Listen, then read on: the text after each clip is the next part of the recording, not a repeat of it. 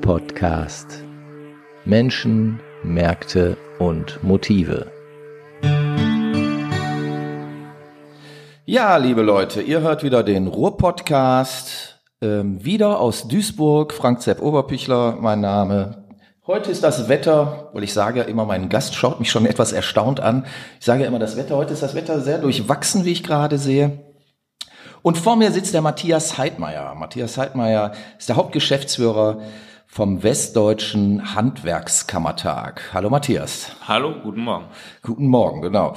Ähm, Matthias, der, ähm, der Westdeutsche Handwerkskammertag ähm, beschreibt sich selbst als Interessenvertreter der Handwerkskammern. Das heißt also, wir haben in NRW, glaube ich, sieben Handwerkskammern. Muss man sich so ähnlich vorstellen wie eine IHK, wie eine Industrie- und Handelskammer.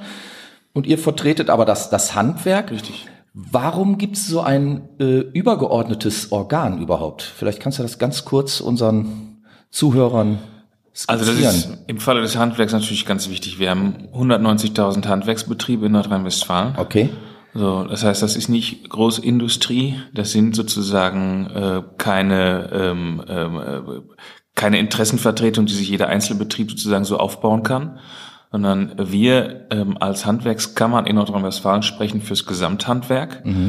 Und das Besondere auch an dem äh, Handwerkskammern ist, dass sie Arbeitnehmer und Arbeitgeber gleichermaßen vertreten. Das heißt also in Gibt es da jedem nicht einen Konflikt dann auch? ähm, ich sag mal, das Handwerk hält zusammen. Erstaunlich zusammen Okay. auch zwischen den Chefs und den Angestellten. Das ist durchaus ein Unterschied auch zu, zur äh, Industrie. Natürlich gibt's da auch den Zusammenhalt, aber es gibt sozusagen in der Industrie natürlich immer Arbeitgeber, Arbeitnehmer. Ähm, Im Handwerk gibt es auch Arbeitgeber und Arbeitnehmer, aber sie sitzen in den Kammern an einem Tisch. Und Sind deswegen, also enger zusammen? Kann man das Genau, so und deswegen sehen? ist es uns auch ganz wichtig, die Handwerkskammern vertreten nicht nur die Interessen der Arbeitgeber, sondern auch der Arbeitnehmer im Handwerk. Mhm. In jedem Vorstand der Handwerkskammern, auch in meinem Vorstand sitzen auch Arbeitnehmervertreter. Und das ist ein ganz wichtiger Punkt, der auch, ich sag mal, die Interessenvertretung der Handwerkskammern, wie ich finde, auch besonders glaubwürdig macht. Ja. Weil wir immer auch die Position, beide Positionen zusammenführen und berücksichtigen. Und das ist schon sehr, sehr wichtig. Also ich sag mal, die Kammern, äh, die, die Handwerksunternehmen haben in, in der Regel mit sechseinhalb Mitarbeitern keine eigene Personalabteilung, keine Entwicklungsabteilung, keine Forschungsabteilung, keine, Keine Rechtsabteilung. Rechtsabteilung. So, und dafür brauchst du die Kammern. Okay. Ähm, dazu gibt es natürlich auch andere Verbände und Organisationen, die ähm, so, aber in den Kammern ist jedes ähm, Handwerksunternehmen Mitglied und wir versuchen auch die Dienstleistungen, die Angebote zu machen, die Handwerksunternehmen auch brauchen, weil sie sich es alleine nicht äh, sozusagen er- erlauben können. So, und jetzt haben wir ja aktuell, ähm, man mag es ja kaum noch hören, aber aktuell haben wir ja immer noch ähm, Corona-Krise. Und vor dem Hintergrund hat man ja in den letzten Wochen sehr vieles gehört, dass es vielen Unternehmen durch die Krise halt deutlich schlechter geht. Ähm, In dieser Woche werden die Friseure, die ja auch, glaube ich, in euer Ressort fallen, wieder aufmachen dürfen. Was hat sich in den letzten Wochen ähm, für dich als Hauptgeschäftsführer quasi des Handwerkskammertags da, da ereignet? Also das, das müssen ja zum Teil, wenn ich mir das so vorstelle, und ich bin ja auch im Gespräch mit, mit vielen kleinen und mittelständischen Unternehmern, ähm, das, das müssen ja zum Teil dramatische Szenen auch gewesen sein, richtig? Es hat sich alles verändert. Es hat sich das gesamte Das Arbeiten, alles. das Wirken verändert. Ich bin erst seit dem 1. November 2019 in meinem Amt ähm, als Hauptgeschäftsführer des äh, WHKT, so heißt er abgekürzt. Und ähm, ich bin eigentlich noch in der Phase gewesen der auch der Einarbeitung und der Vorstellung. Äh, ich war viel unterwegs in der Politik, äh, musste mich mit ähm, ähm, natürlich auch äh, den Handwerkskammern in Nordrhein-Westfalen, den vielfältigen Handwerksorganisationen in Nordrhein-Westfalen auseinandersetzen, habe Antrittsbesuche gemacht, musste mich mit internen Strukturen beschäftigen und auf einmal äh, kam Corona. Und ähm, das war jetzt ist jetzt rund zwei Monate her. Und wir haben als Westdeutscher Handwerkskammertag sofort ähm, in, auf, der, auf die Krise reagiert, haben verschiedene Krisenstäbe ins Leben gerufen, haben uns sehr eng vernetzt im nordrhein-westfälischen Handwerk mit den anderen Organisationen des Handwerks, eng vernetzt mit der Landesregierung, mit der Politik. Und wir haben also ein umfassendes Krisenmanagement aufgebaut und ich bin eigentlich die letzten acht Wochen durchgehend äh, sozusagen im Krisenmodus Ja. Und wir Du haben bist ja nicht der Einzige, glaube ich. bin ich der Einzige, bin ich der Einzige. Und ähm, ähm, wir haben in den letzten, beispielsweise haben wir verschiedene, zu den wichtigen Themen des Handwerks haben Mhm. wir verschiedene ähm, Themenpools eingerichtet. Mhm. Also das Thema Bildung und Ausbildung ist im Handwerk extrem wichtig, aber auch natürlich Absolut, das ganze klar. Thema der Beratung unserer Betriebe ist extrem wichtig in, in Zeiten wie diesen. Also Finanzberatung jetzt gerade oder Also Zuschüsse, Steuerberatung? die sieben, die sieben Handwerkskammern, aber nicht nur die, ähm, machen eine umfassende Betriebsberatung. Okay. Das heißt, sie helfen Handwerksunternehmen in allen möglichen wirtschaftlichen Herausforderungen. Ja. Und jetzt kann man sich vorstellen, was passiert ist in den letzten acht Wochen, Ja. dass viele dann äh, bei, den, bei ihren Betriebsberatern in den Kammern oder in den Handwerksorganisationen anrufen und fragen mal, äh, was, was muss ich jetzt machen, um Soforthilfe zu bekommen, um meine Liquidität sicherzustellen, um diese Phase äh, überhaupt zu überstehen, um Kurzarbeit zu beantragen. Ja. So und da kommt natürlich äh, dieser Betriebsberatung in den Kammern und in den anderen Handwerksorganisationen eine ganz entscheidende Rolle zu oder ist ihr zugekommen. Ja.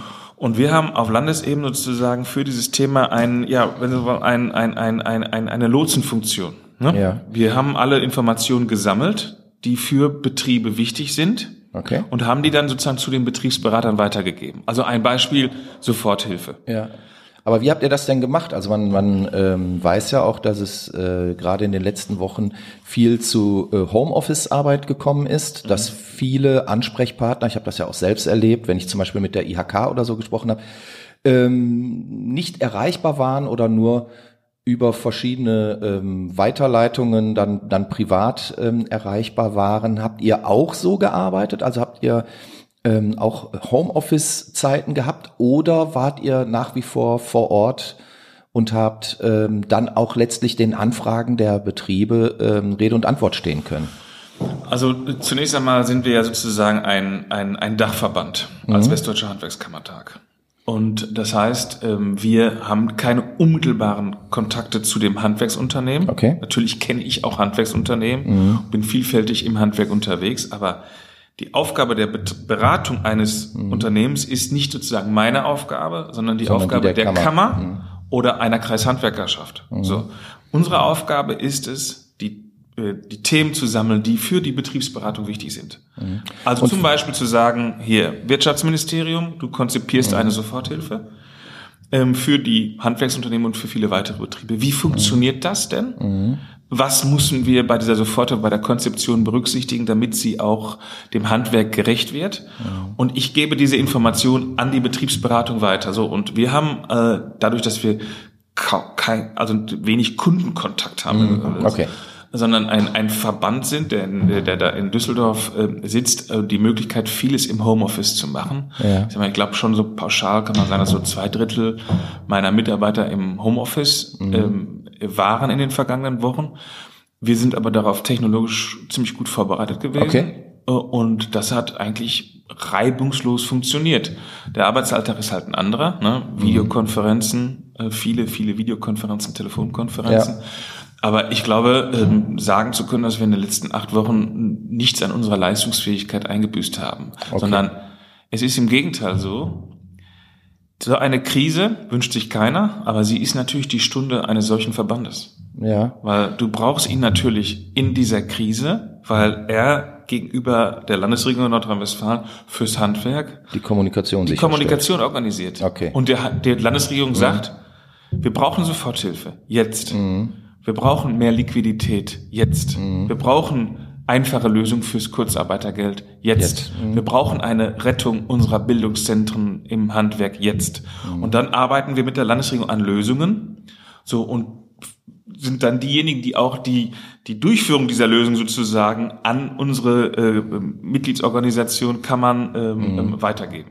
Okay, das äh, wichtig, dass du das nochmal so ähm, deutlich gemacht hast, also jetzt auch für, für unsere Hörer hier. Heißt also, der Betrieb vor Ort wendet sich an seine zuständige Kammer. Im Ruhrgebiet ist das, glaube ich, die Kammer Dortmund, ähm, die Ja, und die zuständig Kammer ist. in, in Düsseldorf natürlich ähm, ähm, und auch die Kammer ähm, ähm, Münster? Münster hat auch äh, zum Teil Ja, noch gut, Nord, ähm, im, im Norden die das nördliche äh, Ruhrgebiet. Ja, okay. Gut, und ähm, die, die Kammern sammeln dann quasi die Interessenslagen und so weiter und so fort. Und alles das, was relevant für die Landesregierung ist, da seid ihr dann quasi so gesehen Schnittstelle. Genau, wir sind der, der Partner ähm, ähm, äh, der Landesregierung im mhm. Blick auf das Handwerk. Ähm, ähm, es äh, vertreten die Interessen der Kammern und damit auch die Interessen des Gesamthandwerkes, nämlich mhm. Arbeitgeber und Arbeitnehmer. Mhm. Aber Handwerksorganisation ist vielfältig. Das, so, das heißt, es gibt sofort. nicht nur die mhm. Kammern, es gibt natürlich auch vor Ort vielfach die äh, Kreishandwerkerschaften ja. zum Beispiel, es gibt äh, Innungen, es gibt mhm. Fachverbände, es gibt eine ganze Vielzahl von Organisationen. Mhm. Und wir haben es als WRKT auch als unsere Aufgabe mitgesehen, in dieser Krise diese verschiedenen Organisationen auch zu koordinieren. Mhm.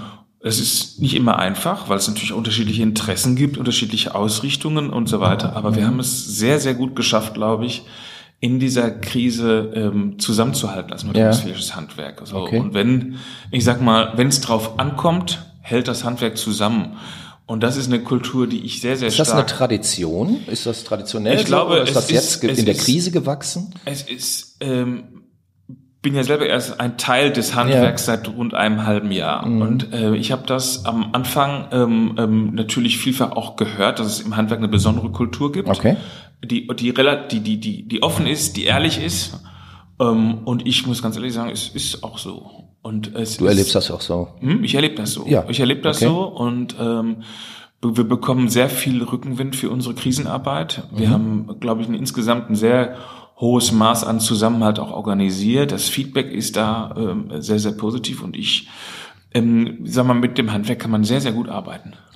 das, das Handwerk soll ja auch sehr, sehr gut arbeiten. So, und das ist, glaube ich, und das ist, glaube ich, ähm, ein Stück weit der, mhm. die, die, die Ursache. Handwerk ist äh, ehrliche Arbeit, die mhm. auf einem hohen Qualifikationshintergrund beruht. Und ähm, ich glaube, dass im Kern auch jeder Betrieb des Handwerks weiß, dass er alleine relativ wenig ausrichten kann. Mhm. Weil Handwerksbetriebe, ich sage es nochmal, haben in einem Durchschnitt sechseinhalb Mitarbeiter. Das ist jetzt nicht so viel. So, das heißt also, mhm. das ist nicht wie ein großer Konzern, der da mhm. irgendwie Lobby organisieren kann, sondern mhm. der braucht auch seine Interessenvertretung.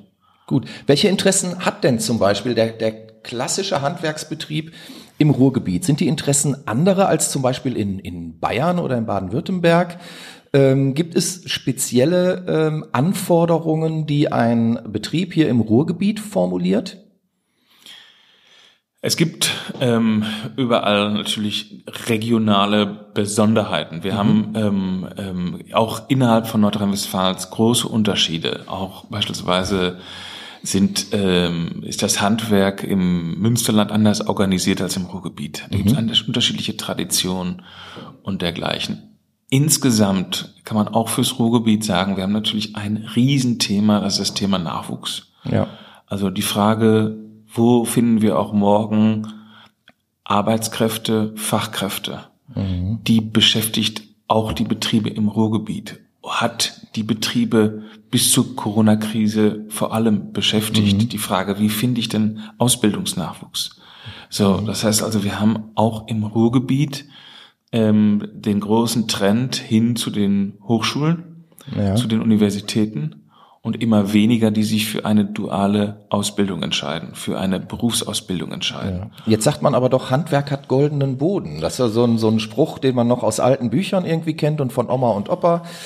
Ähm, wird das heute nicht mehr akzeptiert? Also woran liegt denn das, dass zum Beispiel ein, ein, eine 18-jährige Frau oder ein 18-jähriger junger Mann äh, mit Erreichen des Abiturs ähm, sagt, ich gehe lieber äh, studieren, als vielleicht erstmal eine Ausbildung im Handwerk zu machen? Oder nach ich glaube, einem anderen reden, Ich glaube, wir reden hier ne? von, einem, also, hm. von einem gesellschaftlichen Megatrend der letzten Jahrzehnte, okay. der gleichsam suggeriert hat, dass Aufstieg und äh, Hochschulausbildung sozusagen zwei Seiten einer Medaille sind. Mhm. Und das hat sich ähm, äh, in der Weise weitergetragen, dass viele glauben, sie könnten ihre persönlichen Karriereaussichten nur dann sicherstellen oder verwirklichen, wenn sie an die Hochschule gehen. Kommt das denn eher von den Eltern oder kommt das eher tatsächlich von den jungen Leuten? Es ist, glaube ich, wie, es gibt, glaube ich, nicht die eine Antwort. Es kommt mhm. von den Eltern, die für ihre Kinder eine, eine goldene Perspektive natürlich herbeisehen. Ja, mhm. Es kommt von einem gesellschaftlichen und politischen Diskurs, okay. Der vielfach ähm, Aufstieg und Hochschulbildung gleichsetzt. Und es kommt natürlich auch ähm, von, von jungen Leuten, die ähm, sozusagen vielleicht mit den klassischen Werken des Handwerks nicht so viel anfangen können. Mhm. Und diese, ähm, das ist ja ein Thema, woran das Handwerk selber arbeiten kann. Wie stelle ich mich gegenüber jungen Leuten dar? Mhm. Wie stelle ich mich auf, damit ähm, ist da vielleicht aber auch in der in der äh, Schulausbildung schon was versäumt worden? Ja, also ich, ich hatte ein, damals noch Werkunterricht damals, zum Beispiel. Ich weiß gar nicht, ob es das heute noch gibt. Also meine Kinder haben das also nicht haben mehr. Ja, wir haben ja einen Riesentrend zum Abitur. Wir haben immer ja. mehr Abiturienten. So, ich will das jetzt gar nicht äh, kritisieren. Ja, Dann gibt es andere, die da die da darüber sprechen, dass wir zu viele Abiturienten, haben, aber das ist nicht mein Thema. Fakt ist, wir haben immer mehr Abiturienten. So, ja. und Handwerk ist bei diesen Abiturienten viel zu wenig auf dem Schirm. Okay. Wir müssen bei Abiturienten als Handwerk mehr vorkommen. Und, und welche Maßnahmen schweben euch davor? Also ähm die Berufsorientierung. Das ist ja. Äh, für mich die Frage, wie organisiere ich in der Schule Berufsorientierung? Mhm. Das ist ein, auch ein schwieriges Thema, weil man kann natürlich nicht einfach den Lehrerinnen und Lehrern sagen, mach mal mhm. sondern das ist ein gemeinsames Wirken von Handwerk, mhm. von Unternehmen, mhm. von Politik, von Lehrern, damit man eine gute Berufsorientierung hinbekommt. Hier haben wir seit einigen Jahren in Nordrhein-Westfalen äh, ein System, kein Abschluss ohne Anschluss. Ein System, das sich gerade immer mehr auch etabliert, auf das wir auch setzen, aber da müssen wir noch unheimlich viel Arbeit investieren. Ja. Wir müssen bei den Abiturienten auf dem Schirm, denn es geht nicht darum, ähm, ähm, dass man im Handwerk dann quasi nur in Anführungszeichen eine Lehre macht, mhm. sondern es geht daran, dass man auch im Handwerk Aufstiegschancen hat. Nirgendwo ist der Weg zum Chef, mhm. also zum Selbstchef werden, ja, klar. so kurz wie im Handwerk. Über den Meister zum Unsere Beispiel. Betriebe, mhm. die 190.000 Betriebe, viele von ihnen suchen Nachfolger. Mhm. In vielen Branchen ist Gründung ein extrem vielversprechendes äh, Thema. Mhm. Also im Handwerk kann ich auch diese Werte wie, ich sag mal, Eigenständigkeit, Selbstverantwortung und dergleichen, mhm. die kann ich im Handwerk sehr schnell und sehr stark realisieren. Und wer die letzten Jahre der konjunkturellen, des konjunkturellen sozusagen äh, Aufschwungs, Aufschwungs ja. erlebt hat, mhm. weiß auch, dass man im Handwerk Geld verdienen kann. Absolut, klar. Also, und mhm. ähm, da ähm, haben wir auch vielfältige Erhebung, dass handwerkliche Verdienstmöglichkeiten, von denen der Akademiker so weit nicht entfernt sind. In vielen Bereichen haben Handwerker Akademiker eingeholt. Ja, ich weiß. So, und mhm. wenn ich jetzt mal ähm, ich glaube, wir haben noch immer noch ein Thema, es ist Image vor allem. Ja. Und daran muss auch das Handwerk arbeiten. Das tun ja. wir mit einer großen Handwerkskampagne, mit einer großen Imagekampagne. Ich trage hier auch den Button auf meinem ja. Revers unserer, unserer Imagekampagne ja. Äh, fürs Handwerk. Das ist so die Wirtschaftsmacht von nebenan. Ja die ja auch zum Ziel hat, die Modernität, die, ähm, die, die, die Digitalität des Handwerks auch darzustellen. Aber Digitalität im Handwerk, da muss ich ja jetzt mal wirklich einhaken. Also ich habe vor einigen Jahren noch, und das ist jetzt wirklich kein, kein Spruch aus der Mottenkiste, von ähm, Geschäftsführern von Handwerksbetrieben gehört, äh, wir brauchen keinen Internetauftritt. Das, äh, unsere Kunden kommen von alleine und ähm, Lehrkräfte habe ich auch immer bekommen so, also das, das heißt, oder sagen wir es so, meine Erfahrung sagt, ähm, dass es in vielen Bereichen dort mhm. eben gar nicht digital ja. zugeht. Also dass man dort wirklich noch so äh, ähm, nach äh, Gutsherrenart arbeitet. Ähm, die Rechnung wird noch äh, auf der Schreibmaschine getippt und mit der Post verschickt. Ich weiß, dass ich jetzt übertreibe, aber es ist tatsächlich, besonders bei kleinen Betrieben, noch gang und gäbe so zu arbeiten, wie Vater schon gearbeitet hat. Und ähm, von daher, wenn, wenn ähm, du jetzt sprichst von, von Digitalisierung und ihr habt ja auch eine eigene Digitalstrategie, ähm, habe ich zumindest auf eurer Internetseite äh, ähm, gelesen, über die wir gerne gleich auch nochmal sprechen möchten. Mhm. Da würden wir dann irgendwann ja auch über das Thema KI sprechen oder mhm. sowas. Ähm, ist das nicht meilenweit von dem entfernt, was in den Betrieben vor Ort tatsächlich äh, an der Tagesordnung ist? Also bei 190.000 Betrieben gibt es sowieso nicht das eine Muster. So, es gibt die, die du beschrieben hast. Mhm. Es gibt aber auch die, äh, die digital ganz weit vorne sind. Also mhm. wenn ich den ganzen ähm, durch alle Branchen mhm. gibt aber insbesondere beispielsweise im Bereich ähm, Elektro. Es gibt im Bereich ähm, SHK, also Sanitär, Heizung, Klima. Ja. Da gibt es enorme digitale Entwicklungen und wirkliche Betriebe, die ich so als, als Hidden Champions bezeichnen würde. Ja. Ich habe sie in den letzten Monaten kennengelernt. Es gibt richtig gut aufgestellte Betriebe und das auch nicht zu wenig. Mhm. So das ganze Thema äh, Smart Home mhm. und dergleichen. Das sind Handwerksbetriebe, die das sozusagen auch für die Wohnungen und Häuser entwickeln, äh, installieren. Da gibt es eine ganze Menge. Gut, aber das heißt ja nicht unbedingt, dass sie auch selber digital aufgestellt sind. Ne, ich meine, wenn es jetzt um eine reine Installationsarbeit geht, ist es ja noch ein Unterschied, oder? Ja, aber das sind ja, das sind ja zum ich würde schon sagen, dass ein Betrieb, der mit digitalen Anwendungen arbeitet, mhm. ähm, auch das dann, wenn der sieht, was er sozusagen seinen Kunden da ermöglicht, das ja. dann auch in seinem Rechnungswesen gleichsam berücksichtigt. Das ist schon einfach. Ich will aber jetzt gar nicht sagen, dass das bei allen so ist. Mhm. Ich sage ja deswegen, ich komme nochmal zurück auf den Beginn des Gesprächs. Deswegen halte ich auch das, was wir in den Kammern und den Handwerksorganisationen machen, für so wichtig. Mhm. Wir sind auch die Entwicklungsabteilung für unsere Betriebe. Ja. Das heißt, unser Anspruch muss es sein, unsere Betriebe auf dem Weg der Digitalisierung zu unterstützen. So, jetzt habt ihr ja da eine Digitalstrategie, habe ich zumindest ähm, auf ähm, eurer Seite so gelesen. Und ähm, da würde ich gerne nochmal nachfragen, ich habe da gelesen, ihr habt ein Positionspapier äh, künstliche Intelligenz, mhm. künstliche Intelligenz im Handwerk, mhm. Erwartungen für morgen. Was heißt das denn konkret? Oder fragen wir so, was heißt das konkret auch für, für die Unternehmen vor Ort? Also erstmal, wir haben im Bereich der Digitalisierung ganz viele Baustellen. Klar. Und es ist schwierig, diesen Prozess erstmal zu strukturieren. Mhm. Wo setzt man wie an?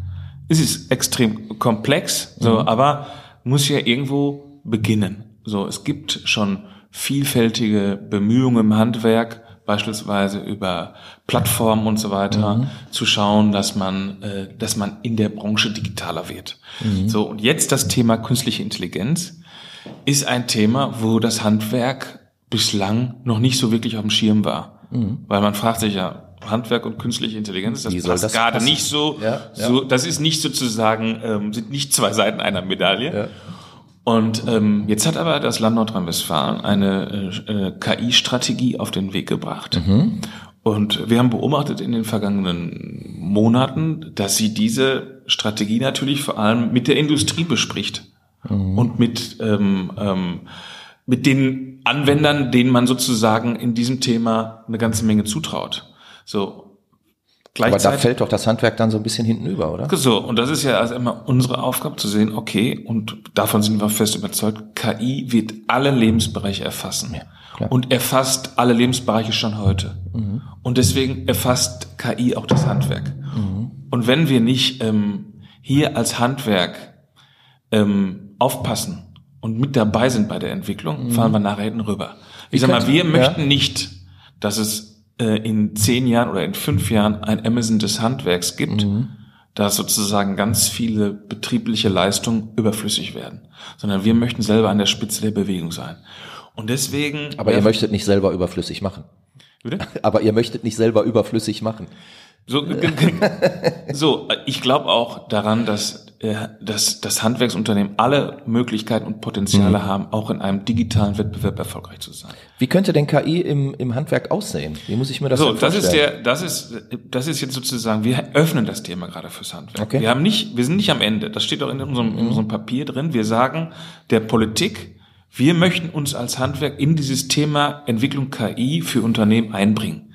So, und wir haben jetzt beispielsweise mit ähm, verschiedenen Akteuren gesprochen, dass wir jetzt erstmal in eine Phase der Kompetenzgewinnung einsteigen. Mhm. Das heißt also, um eine sachgerechte Diskussion führen zu können, möchten wir jetzt erstmal in einzelnen Betrieben gucken, wo fallen denn diese Daten an, die wir für KI nutzen können?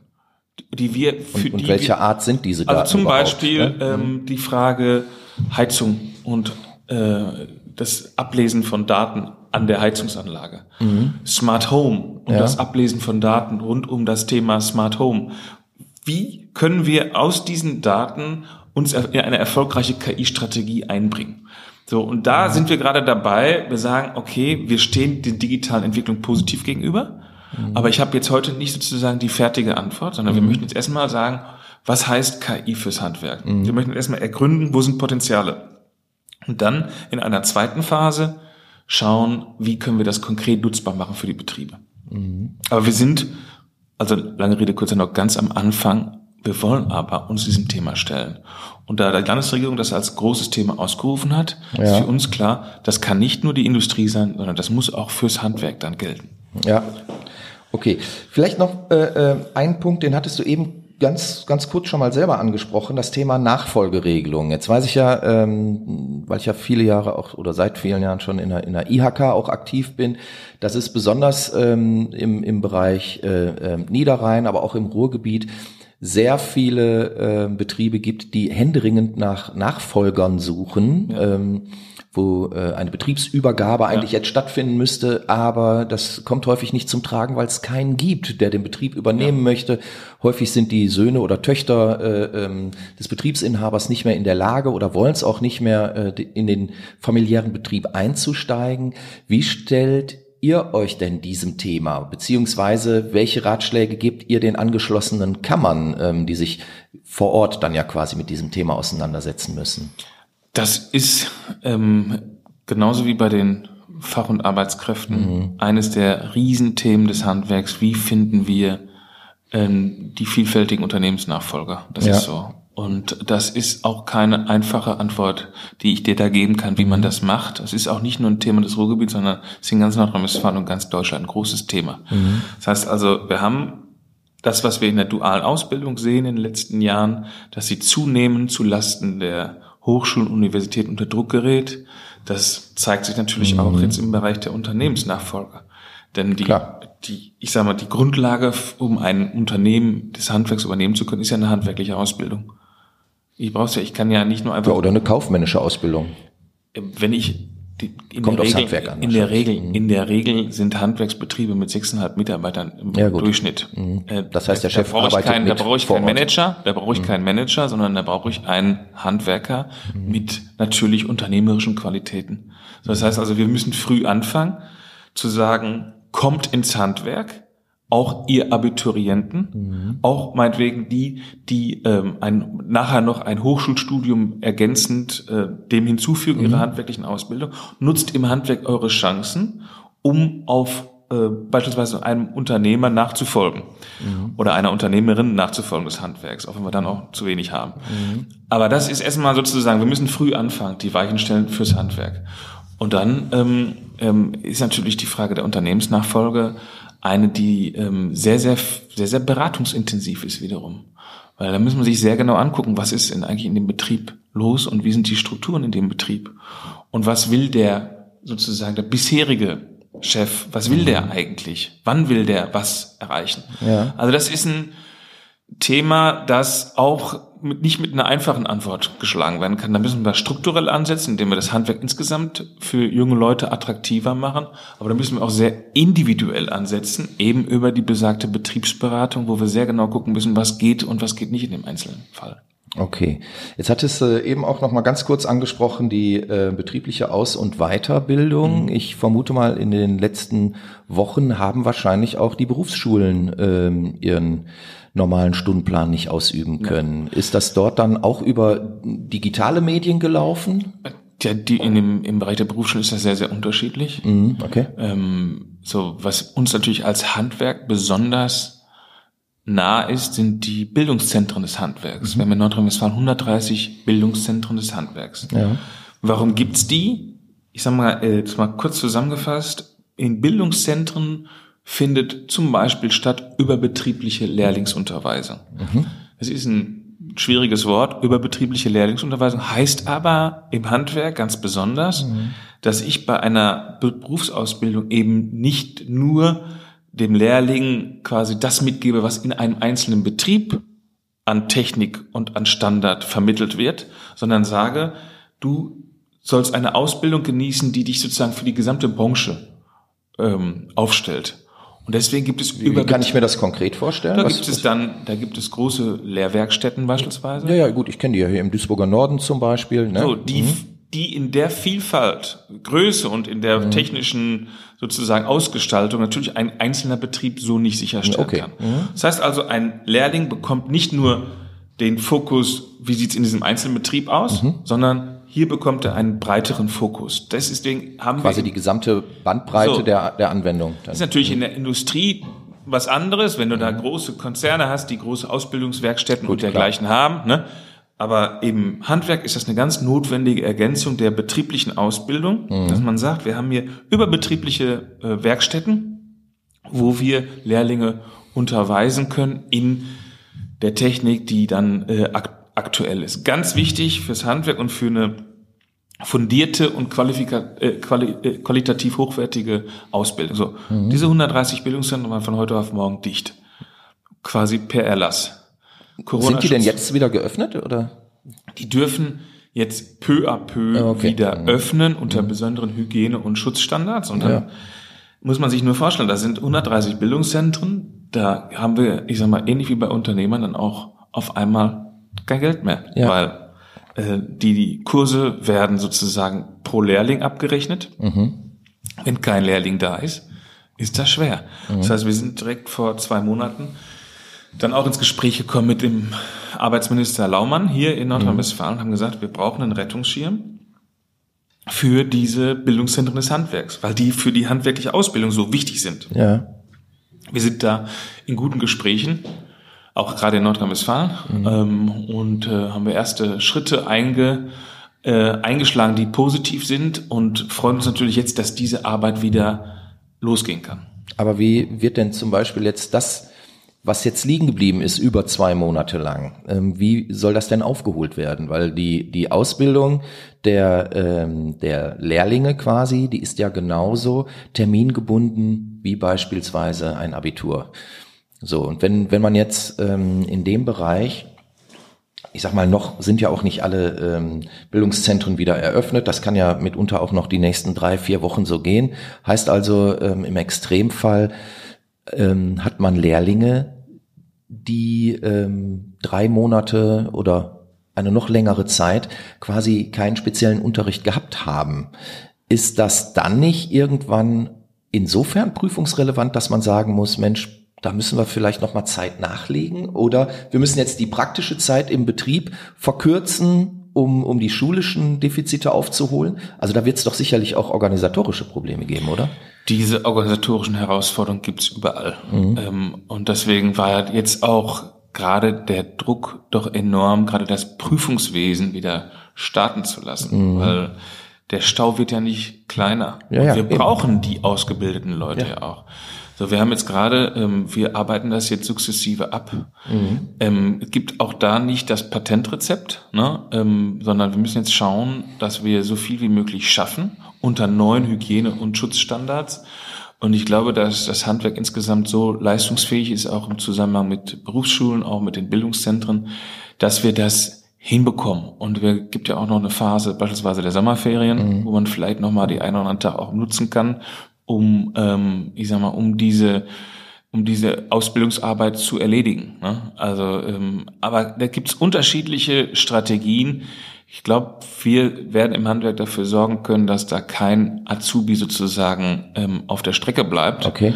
Und ähm, daran, daran arbeiten wir. Was mich sehr bewegt, ist das Thema äh, Corona und die Folgen für die Ausbildung insgesamt. Ja, das okay. ist ein Thema, das ähm, also ich mache mir weniger Sorgen um die sozusagen Ausbildungsarbeit, die werden wir fortsetzen jetzt Ja. wieder.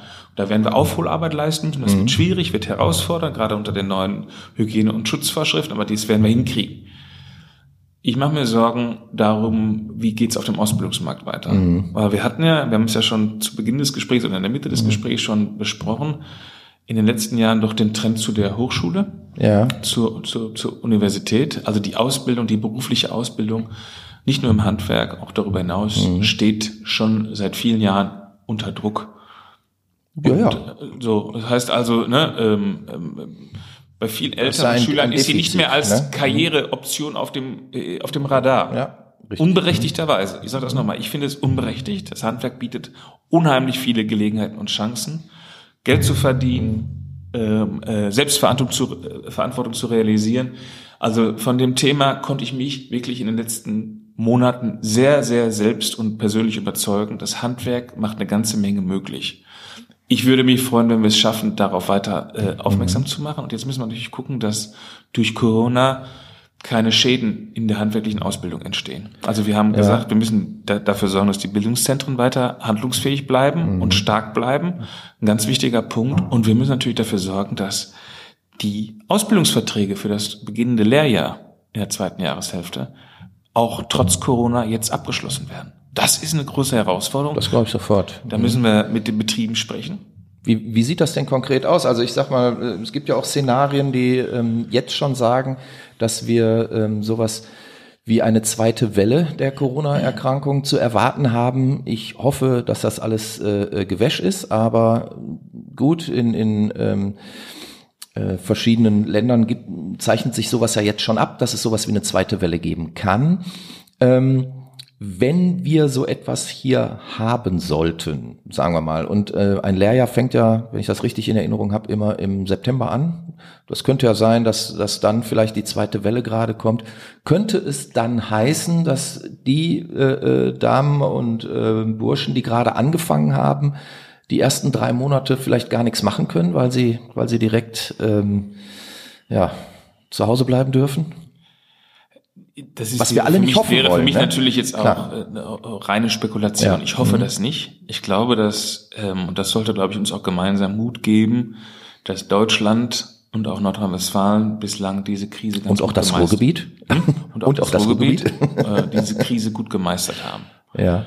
Also bei allen Schwierigkeiten, die wir haben, und wir erleben auch die wirkliche Existenzängste in mhm. vielen Bereichen des Handwerks, muss man sagen, ähm, dass wir insgesamt die Krise, glaube ich, ganz gut gehandelt haben in Frage auch des Gesundheitsschutzes. Mhm.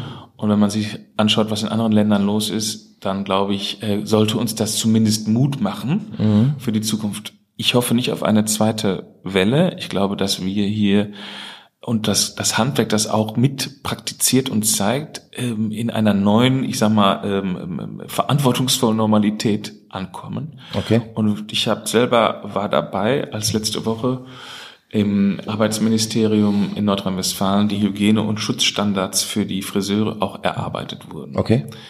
Das ist ein ziemlich guter Prozess gewesen, weil man hier gesagt hat, okay, wir definieren hier Hygiene- und Schutzstandards ähm, auch gemeinsam mit der Branche. Wären die denn auch übertragbar auf andere Branchen zum Beispiel? Genau. Mhm. Also das, was wir bei den, Friseuren, formuliert. bei den Friseuren erlebt haben, also der Prozess erstmal des ja. Austauschs mit der Branche. Ja. Das heißt nicht, dass man, dass sich hier der, der Erlassgeber, also das Land Nordrhein-Westfalen, den Interessen der Branche unterwirft, sondern es das heißt einfach, wenn ich hier Schutz- und Hygienestandards für Friseure definiere, ja. dann ist es natürlich sinnvoll, mit Friseuren mal gesprochen zu haben, ob sie das überhaupt gewährleisten können und was möglich ist und was nicht. Mhm. Und sie brauchen den fachlichen Blick immer, weil auch die Fragen, was für einzelne, ich sag mal, Behandlungen und Dienstleistungen werden überhaupt in einem Friseursalon angeboten. Das müssen sie mhm. erstmal abbilden können, auch ja. in einem Erlass. Also es ist kompliziert gewesen, aber ich glaube, es sind ziemlich gute Hygiene- und Schutzstandards vereinbart worden.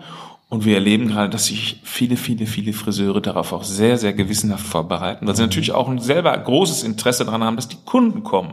Natürlich. Und die Kunden wollen natürlich, dass es auch unter der äh, Maßgabe des Gesundheitsschutzes richtig gut mhm. und äh, gut läuft. Mhm. Und das, was wir für die Friseure erlebt haben, ist, glaube ich, eine Blaupause auch für andere. Mhm. Zum Beispiel für die Kosmetiker, die äh, jetzt noch per Erlass sozusagen geschlossen sind. Das ja. sind viele tausend Betriebe in Nordrhein-Westfalen. Und für die müssen wir jetzt Ähnliches tun, wie wir es bei den Friseuren gemacht haben. Die brauchen eine Öffnungsperspektive um auch in einer verantwortungsvollen Normalität dann ihren Dienstleistungen anbieten zu können. Gut, aber dafür habt ihr ja jetzt quasi eine Struktur geschaffen oder ein, ein Darf, Muster geschaffen zumindest. Dafür, äh, so, es kommt natürlich immer dann auch auf die Dienstleistung an. Also Klar. weil der, der Abstand zum Kunden und dergleichen und die Frage, wie kann ich mhm. Hygiene in welchem Fall gewährleisten, mhm. ist halt ein bisschen, ist, ist sehr vielfältig, auch bei den Kosmetikern. Mhm. Aber ich bin zufall, äh, sehr äh, zuversichtlich, dass es gelingt, hier hohe Standards zu erarbeiten, mhm. weil auch Stichwort handwerkliche Qualität, auch bei Kosmetikern die Hygiene ein wichtiges Ausbildungsfach ist. Das heißt Ja. also, auch jeder Kosmetiker hat ein Interesse daran, dass es in seinem Laden hygienisch und astrein zugeht. Und wenn er das gewährleisten kann, finde ich, spricht auch nichts dagegen, dass er jetzt wieder seiner Existenz sozusagen nachkommen kann und äh, anfangen kann, ähm, wieder ähm, auch für seine Mitarbeiter da zu sein. Gut, ja, also vor dem, vor dem Hintergrund der bereits abgelaufenen Zeit ähm, würde ich sagen, wir sind quasi am Ende. Das Handwerk durch, durchläuft spannende äh, äh, Zeiten, die momentan doch äh, die eine oder andere Anforderung bereithalten. Matthias Heidmeier, ich danke dir ganz herzlich, dass du hier warst und äh, uns da informiert hast und ähm, Rede und Antwort gestanden hast. Das war der Ruhr-Podcast. Ähm, ich bedanke mich für euer Zuhören. Wir hören uns beim nächsten Mal wieder. Bis dahin alles Gute und auf Wiederhören. Danke. Ruhr-Podcast.